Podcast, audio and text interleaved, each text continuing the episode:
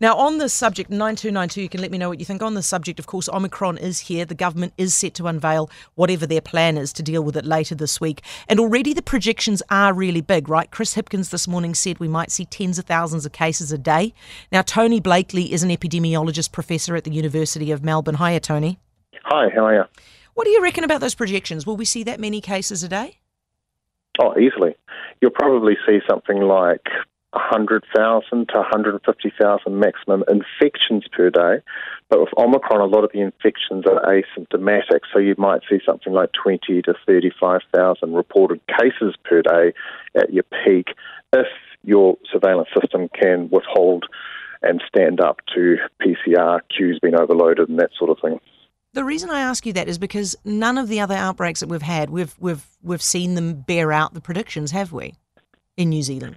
Uh, no, because New Zealand's done a very good job at suppressing, but Omicron is something that is hard to suppress, and we don't need to suppress as much because it's so much less virulent.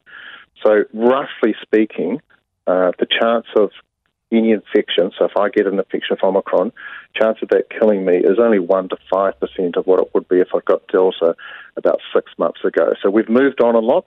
Omicron is less virulent, and we've got higher vaccinated populations, so it's much less severe. Um, Tony, a lot of people are freaking out about the Omicron um, because of how infectious it is. Do we need to be that scared about it now that we are so highly jabbed? Should we be treating it a little bit like it's likely to give us a cold or a flu? Uh, I don't want to overdraw the flu analogy, but yeah, that's how mm. you should be treating it. It should not be panic stations. I actually think that whilst there may be some unpreparedness on some fronts in New Zealand, like with rat tests, the actual plan you've got in place looks really good with the um, immediate imposition of some modest public health and social measures, the fact that you've already worked out how you'll change your contact tracing as the case numbers go up. To me, there are some good learnings have been taken out on the process, at least, of managing this from what happened here on the east coast of Australia. So, no need to panic.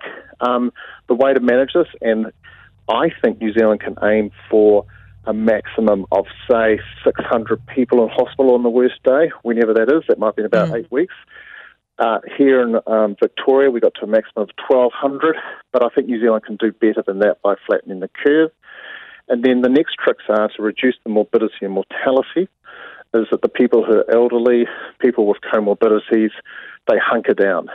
In a couple of weeks' time, once those infections are getting high, they hunker down, wear good masks, keep out of society until it's passed on through. Yeah. Um, what do we do with the isolation period? At the moment, it's 14 days for someone who is sick, and then it's another 10 days for a close contact. So, potentially, if you're living with someone who gets sick, you're isolating for up to 24 days, which is a hell of a long time for workers to be out of the workforce. Is that realistic? Um, it's realistic if you're going for an elimination or a tight suppression strategy, but that's not the game anymore for Omicron.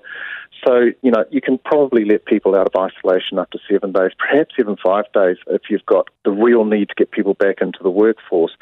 The reason being is that after seven days, um, if I've been infected, um, my chance of still being infectious at the end of seven days, I'm slightly making stuff here, might be about 5%.